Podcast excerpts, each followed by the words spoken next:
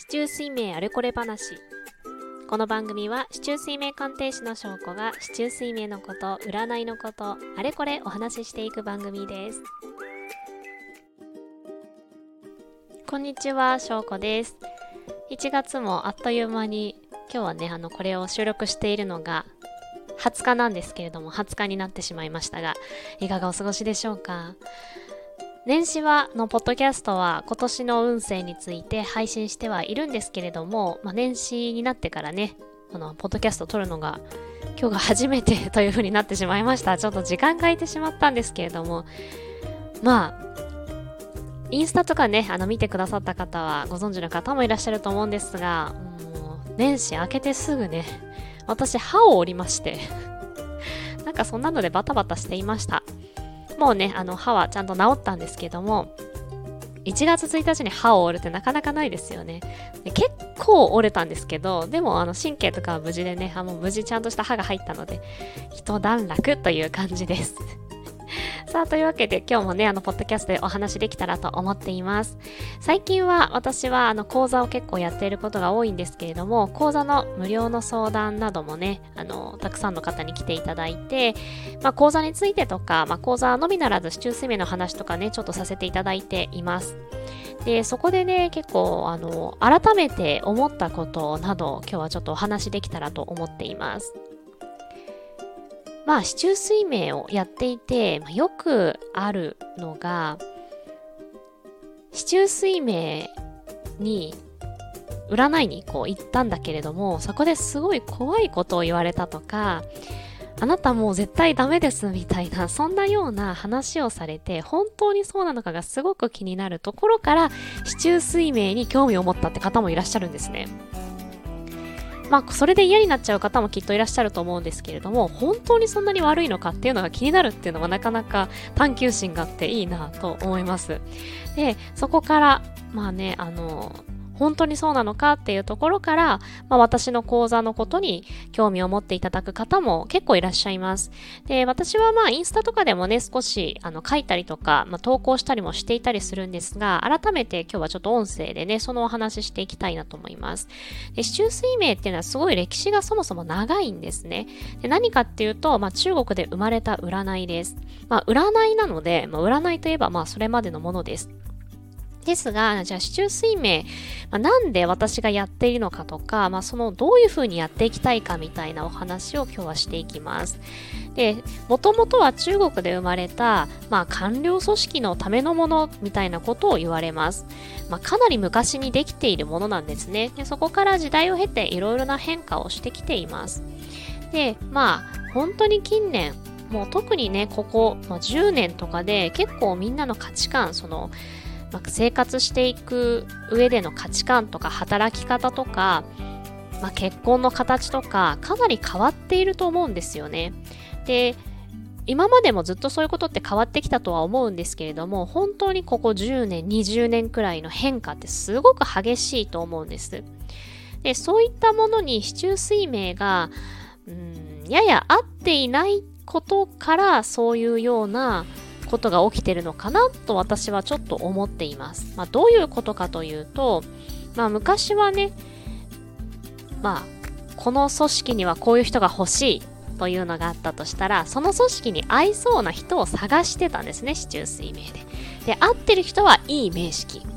合ってない人はもうダメな名式みたいな。いい時期はもう過ぎた人みたいな、そんなような言われ方をしていたんだと思います。まあ、それはそれでそういう時代は、まあ、言われた方はたまんないですけど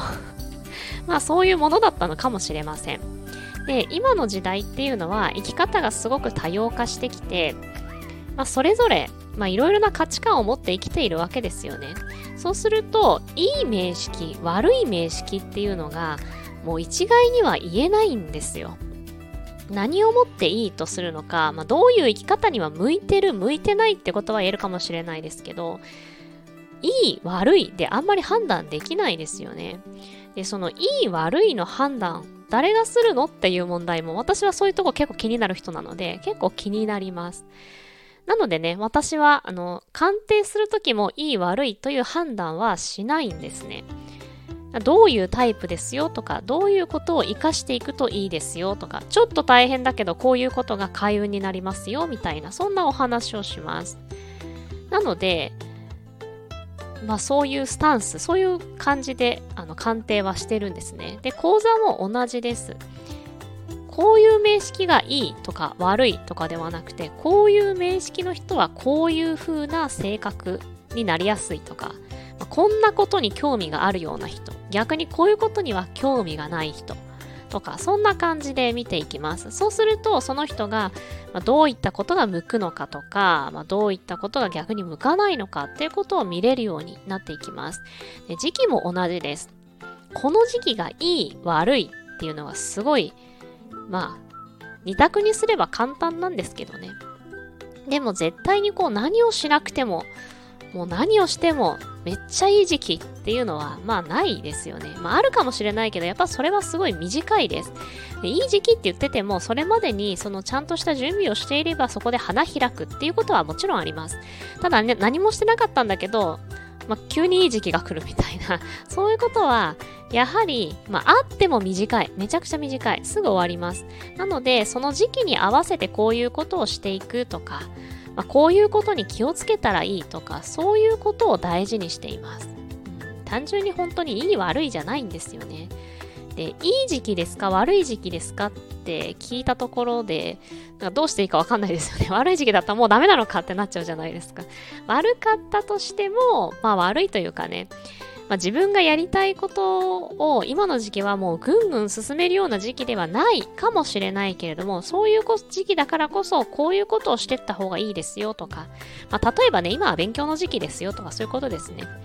とか、まあ、そういうようなことがあるので、そういう風にして見ていくっていう感じです。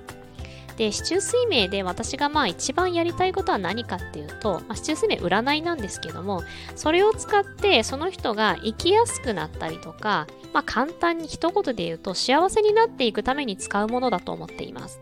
で、悪い。あなたはこれがあるから悪いですとか、この時期がもう終わったからもう悪いですとかっていうのって、やはり幸せにはなれないですよね。言われた方は言われっぱなしで結構モヤモヤするし、え、もうダメなのかと思うと、もうどうでもいいやってなってしまったりするし、あんまりこう、いい作用をしないなと思うんですね。まあ、なので、やはり幸せになるためにどう使っていくかっていうことをすごくあの大事にしています。で、先ほどもね、あの、ちょっとお伝えしましたけれども、やはり今の時代は生き方がすごく多様になっているので、もう本当にどんな名式でもその人がどう生きたいかっていうことに合わせて開運させていくってことはできるんですね。で、私の先生も、周水明鑑定士はどんな名式でも開運させられるというのが市中水命鑑定士だというふうにおっしゃっていて、おお、かっこいいと私は思いましたが、本当にね、あの、そうだと思います。なので、まあ、いい、悪いとかね、そういうので判断しないで、まあ、どういうタイプなのか、まあ、どういう時期なのか、それに合わせてどういうことをしていったらいいのかっっていうことを総合的に見ていってるっていうのが私の市中水明です。もちろん違う市中水明もあると思うし、それはそれであのいいと思います。ただ私はやはりそういう風にして、まあ、時代とかね、うん、そういうものにも合わせながらまあ、使っていきたいと思っています。まあ、市中水明はやはり生活にこう根付くというか、生活の中で役立つことこそ、まあ、市中水面の良さだなとも思うので、できるだけそういった、まあ、時代背景とか、その人の価値観とかに合うような感じで、さらに開運させるためにどうしていくかっていうことをね、日々考えながら、まあ、鑑定したり、講座をしたりしています。というわけで、まあ、最近私がすごくね、思っていることをね、今日はちょっとお話ししてきました。また次回お会いしましょう。では、しょうこでした。バイバイ。